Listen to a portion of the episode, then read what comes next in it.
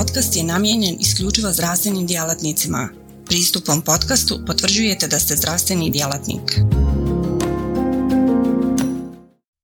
Portal cme.ba Portal za kontinuiranu medicinsku edukaciju. Klikni za znanje.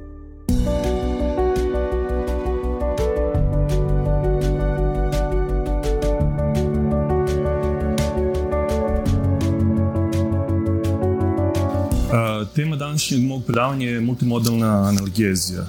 Međutim, da se vratim samo na bol, što definiciju samog bola, da predstavlja individualno i subjektivno iskustvo koje je povezano sa aktivnim potencijalnim oštećenjem tkiva, čija manifestacija je rezultat složene interakcije između fizioloških, neurohemijskih efekata koji su povezani sa psihosocijalnim komponentima.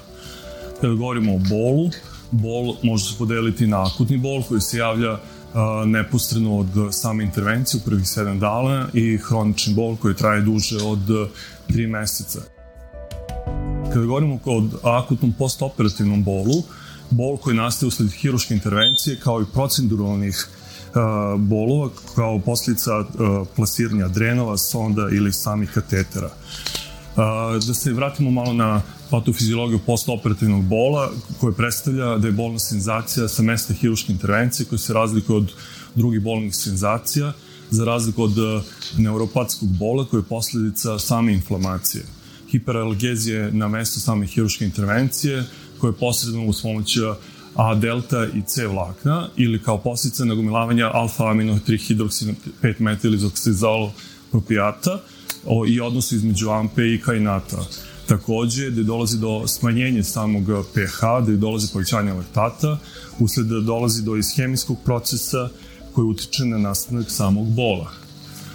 Koji su to preduktori postoperativnog bola? To je preoperativni bol, to su osobe mlađe životne dobi, anksiozne, gojazne, kod osoba koje postoji strah od same intervencije, a, a takođe i od tipa operacije. Da li su to u pitanju abdominalne, torakalne, ortopedske ili same intervencije dugog trajanja. Postoje, posebne su populacije koje su, kod kojih je bol neadekvatno tretiran. To su pedijatrijski pacijenti, gerijatrijski, kritično bolili, kao i pacijenti sa oštećenim kognitivnim funkcijama. Akutni bol nije samo neprijatno iskustvo, bol pokreće stresni odgovor na samu hirušku traumu, gde dolaze do povećanja simpatičke aktivnosti, oslobađanje hormona stresa, oštećenje imune funkcije kao i povećane hiperkoagulabilnosti. Kao posljedica povećane simpatičke aktivnosti, u prethodnim predavanjima smo videli da dolazi do tahikardije, hipertenzije, da je dolazi do povećanja potrošnje kiselnika što može rezultirati infarkt miokarda, a sajt tim povećanje sistemske vaskularne rezistencije smanjuje se regionalni protok u krvi i u potkoži, sajt tim remeti se za rastanje rana, takođe bol pojačava katabolizam, usled povećanja razgradnje proteina, dolazi do remećenja samog sna i dolazi do psiholoških posljedica kao što je remećenje sna i psihomotorne agitacije. Akutni postoperativni bol, i to je tretman koji je izuzetno značajan u postoperativnom lečenju bolesnika. Samo jedan od četiri hiruških bolesnika dobija adekvatnu postoperativnu analgetsku terapiju. Jedna od brojnih studija koja govori u Holandiji, koja je rađena na 1420 pacijenata i pored protokola za postojanje postoperativnog bola, 41% je pacijenata imalo epizodu od srednjeg do jakog bola. U Americi od 250 bolesnika od 80% je srednjeg do jakog bola na dan same operacije, a 86% jak bol po otpustu iz same bolnice. Kod dece, nakon tonzilektomije, adenektomije, 86% je imao značajan bol na dan same operacije. Postavlja se pitanje gde je problem problem je zato što to nejasan, to je multifaktorijalni problem, Bro, bol se tretira samo na zahtev pacijenta, postoji slaba komunikacija sa bolesnikom, ne procenjuje se intenzitet bola, ne pridržava se protokolu, kao i nekorišćenje regionalnih tehnika kao što je epidural ili spinalni ili nervni blokovi. Ne preporučuje korišćenje vitalnih znakova kao što je frekvenca, tenzija, kao samostalni pokazatelj prisustva bola, već kao znak upozorenja da treba bol pro, uh, proceniti primjenom nekih od adekvatnih navedenih skala. Pored uh, tih skala, najčešće korišćenja skala to je behavior pain skala i critical care. To su naj, uh, najpouzdanije i najverodostojnije skale za procenu bola kod neverbalnih bolesnika, kao i numeričke skale za procenu kod uh, verbalnih pacijenata. Kad govorimo o behavior pain skali, neće se zadržavati na bodovanje, ali od parametra koje on prati, to je ekspresija lica, pokret gornjih ekstremiteta i kao usklađenost sa mehaničkom ventilacijom. Što je zbir niži, samim tim postojanje bola je oslabljen, dok je što je zbir veći, to je postavljanje, odnosno postojanje maksimalnog bola. Za razliku od behavior pain skale, to je critical care pain skala. Ona je smanjuje, znači, pored uh, indikatora koje postoje ekspresija lica pokreti, postoji mišljena tenzija. Uh, samim tim se smanjuje mogućnost silnih fenomena i mogućnost uh, pruženja uh, adekvatnog odgovora da li postoji bol. Pored toga, uh, postoje brojne skale uh, kod pacijenata koje procene intenziteta bola, koje možemo govoriti kod pacijenata koje uh, su sposobni da komuniciraju, odnosno koji nisu sposobni da komuniciraju, to je na osnovu izraza lica, to je von Beckerove a, skale, a, koji govori a, na osnovu izraza lica koje vidite od 0 do 10 i na osnovu numeričke i vazo, odnosno vizualno analogne skale a, gde pacijent sam izjašava se a, vrednost, odnosno intenzitet samog bola.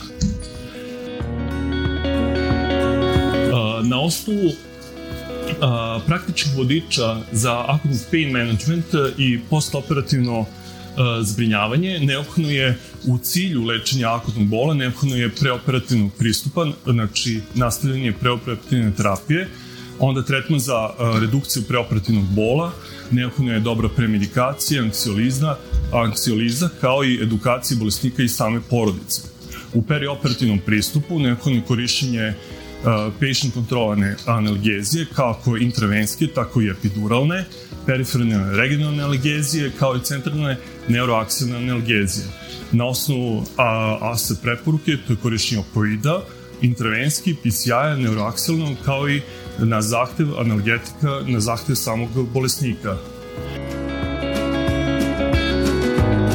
Kada govorimo o cilju lečenja akutnog postoperativnog bola, znači najbolje je korišćenje na osnovu vodiča dobre kliničke prakse, korišćenje balansirane multimodalne analgezije. Šta je multimodalna analgezija? Korišćenje dva ili više analgetika sa različitim mehanizmima analgetskog delovanja. Analgetici mogu biti primenjeni istim ili različitim putem. Nikako ne koristiti analgetike sa istim mehanizmom, jer stavim ti može da se smanji sam efekat neutralizacije bola. Takođe, na osnovu ASA preporuka, kad je god moguće koristiti multimodalnu tehniku i razmatrati korišćenje centralnih neuroblokova, kao i korišćenje lokalnih anestetika i korišćenje nesterilnih antiinflamatornih lekova, inhibitori COX ili acetomifena. Od farmakoloških lekova, odnosno centralnog dejstva, to su analgetici, to su neopedni analgetici, kao što je korišćenje paracetamola, nesterilnih antiinflamatornih lekova, uključujući COX-2 inhibitore, gabapentina i pregabalina. Kad govorimo o slabim opoidima, kao u prethodnom predavanju bilo kod profesora Golića, to je korišćenje kodina, tramadola, onda paracetamola u kombinaciji sa kodinom ili tramadolom. Kad govorimo o jakim opoidima, to su morfini, dimorfini, petidini, oksikodini i adjuvansi, to su ketamin i klonidin. Kada govorimo o multimodalnim tehnikama za postoperativnu analgeziju kao, kao posljedica postoperativnog bola, korišćenje neuroaksilarno, to je morfina sa lokalnom aplikacijom lokalnog anestetika ili sufentanil sa a, lokalnim anestetikom. A kada govorimo o sistemskih, To je u stvari kombinacija morfina, fentanila, sufentanila, tramadola zajedno sa nesterilnim antiinflamatornim lekovima, pregabalinima, galopentinima, inhibitorima COX-1 i COX-2. Uh, ovo je jedna ovo je jedna skala, odnosno uh, list na osnovu koje se tretira multimodalna analgezija na osnovu intenziteta bola. Kada govorimo o srednjem bolu za operativne zahvate inguinalne hernije, varicista ili laparokele, korišćenje je paracetamola sa infiltracijom lokalnog anestetika u ranu, korišćenje nesterilnog antiinflamatornog lekova, ukoliko nisu kontraindikovani, kao i regionalne blok anestezije, kao što je slabi opoidi koji smanjuje mogućnost korišćenja jakih opoida. Kad govorimo o intenzitetima, odnosno operativnim zahvatima srednjih intenziteta, kao što je zamjena kuka ili histerektomija, korišćenje paracetamola, kao infiltracija lokalnog anestetika, nesteroidnih antiinflamatornih lekova, kao i perifernih nervnih blokova kada govorimo o teškim bolovima, odnosno kada govorimo o operativnim zahvatima teškog intenziteta, odnosno bolovima sa jakom intenzitetom, kao što je torakotomija, kardiohirurgija, neophodno korišćenje pored nesteroidnih antiinflamatornih lekova i korišćenje epiduralnih analgetika, odnosno lokalnih anestetika. Kada govorimo o morfinu, jedan od zlatnih standarda u lečenju akutnog postoperativnog bola, njegova administracija može da bude intervenska, subkutana ili intramuskularna. Može se koristiti kao i patient control analgezija, gde je doza iznosi od 1 do 2 mg, ima jedan sigurnosni ventil, odnosno sigurnosni interval, to je lockout, kada pacijent ne može da zloupotrebi ponovno korišćenje samog a, morfina, to je 5 do 10 minuta i a, kada govorimo o subkutanoj administraciji, to je doza od 0,1, 0,15. U monitorisanju, a, koriš, u monitorisanju samog ekspresije bola koristi se pain score, sedacija, respiratorna frekvencija kao i neželjeni efekti. Kada govorimo o neželjenim efektima, pored mučenja koje su nama jako poznati, mučina, gađanje, povraćenje i apnea. A, takođe, a, kod opioide i ne sme se koristiti kod teških pacijenata.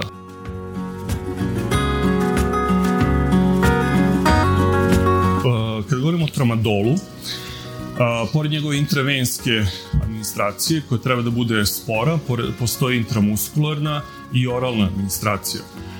Kada govorimo o njegovoj dozi, to je od 50 do 100 mg na svaki 6 sati, a u monitorisanju korišćemo praćenje skora bola, sedacije, respiratorne frekvencije, kao i njihovih neželjenog dejstva.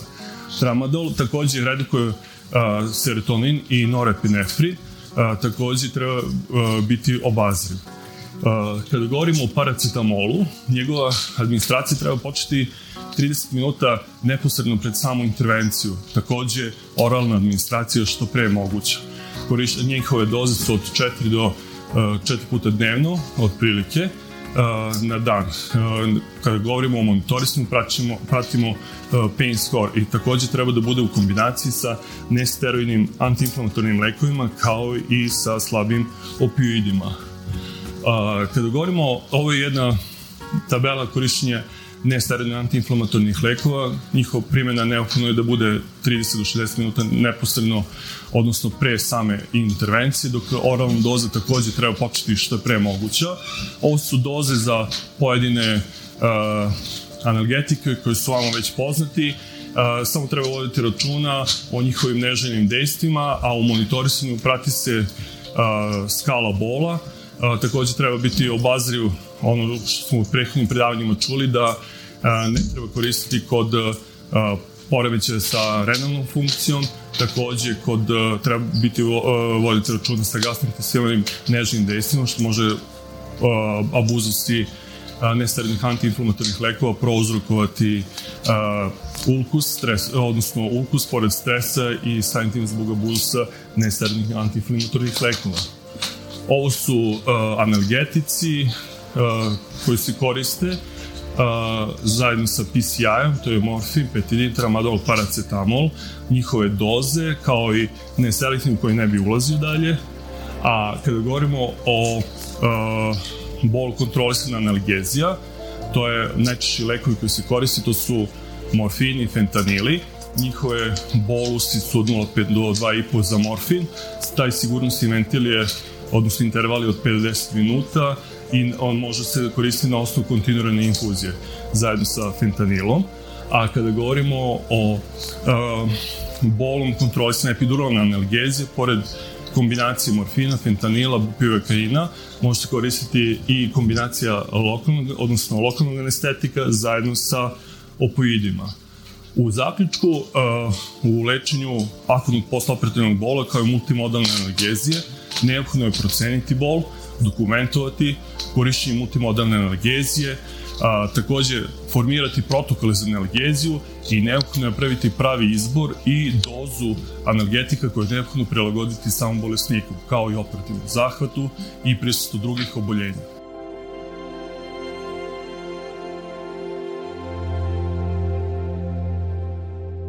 Portal cme.ba Portal za kontinuiranu medicinsku edukaciju. Klikni za znanje. Svaka revolucija počinje s idejom. U svijetu medicine ta ideja je neprekidno učenje, stalna evolucija i kretanje ka sve preciznijim i personaliziranijem pristupu. Dobrodošli na cme.ba, budućnost kontinuirane medicinske edukacije. Na cme.ba vjerujemo da medicinski stručnjaci nisu samo praktikanti, već inovatori, pioniri, istraživači mogućnosti. Svako novo otkriće, svaka nova tehnika, svaki novi komad znanja je korak prema zdravijem i sretnijem svijetu. U duhu onih koji su se usudili razmišljati drugačije, kreirali smo online portal koji pruža više od puke informacije. Nadmašuje tradicionalne granice edukacije, nudeći imerzivno, dinamično i beskrajno prilagodljivo iskustvo učenja. Baš kao što skalpel u rukama vještog hirurga postaje instrument iscijeljenja, CME.ba u rukama radoznalog medicinskog stručnjaka postaje instrument unapređenja. Srce naše platforme je jednostavnost. Razumijemo da je vaše vrijeme neprocjenjivo, da svaka sekunda može napraviti razliku. Zato smo dizajnirali cme.ba da bude jednako intuitivan i efikasan koliko je i inovativan. Inspirirana najboljim svjetskim sučeljima, naša platforma vam omogućava da zaronite u bogatstvo znanja bez ikakvih ometanja ili kompleksnosti, kada god to želite i gdje god to želite, donoseći svijet medicine na dohvat vaših prstiju sa elegancijom jednog, besprijekornog dodira. Na cme.ba susret ćete se sa neprestano rastućim univerzumom sadržaja kuriranog od strane regionalnih i globalnih stručnjaka. Interakcija sa vrhunskim umovima u medicinskom polju, uključivanje u revolucionarna predavanja i dobivanje znanja koje će transformisati vašu praksu.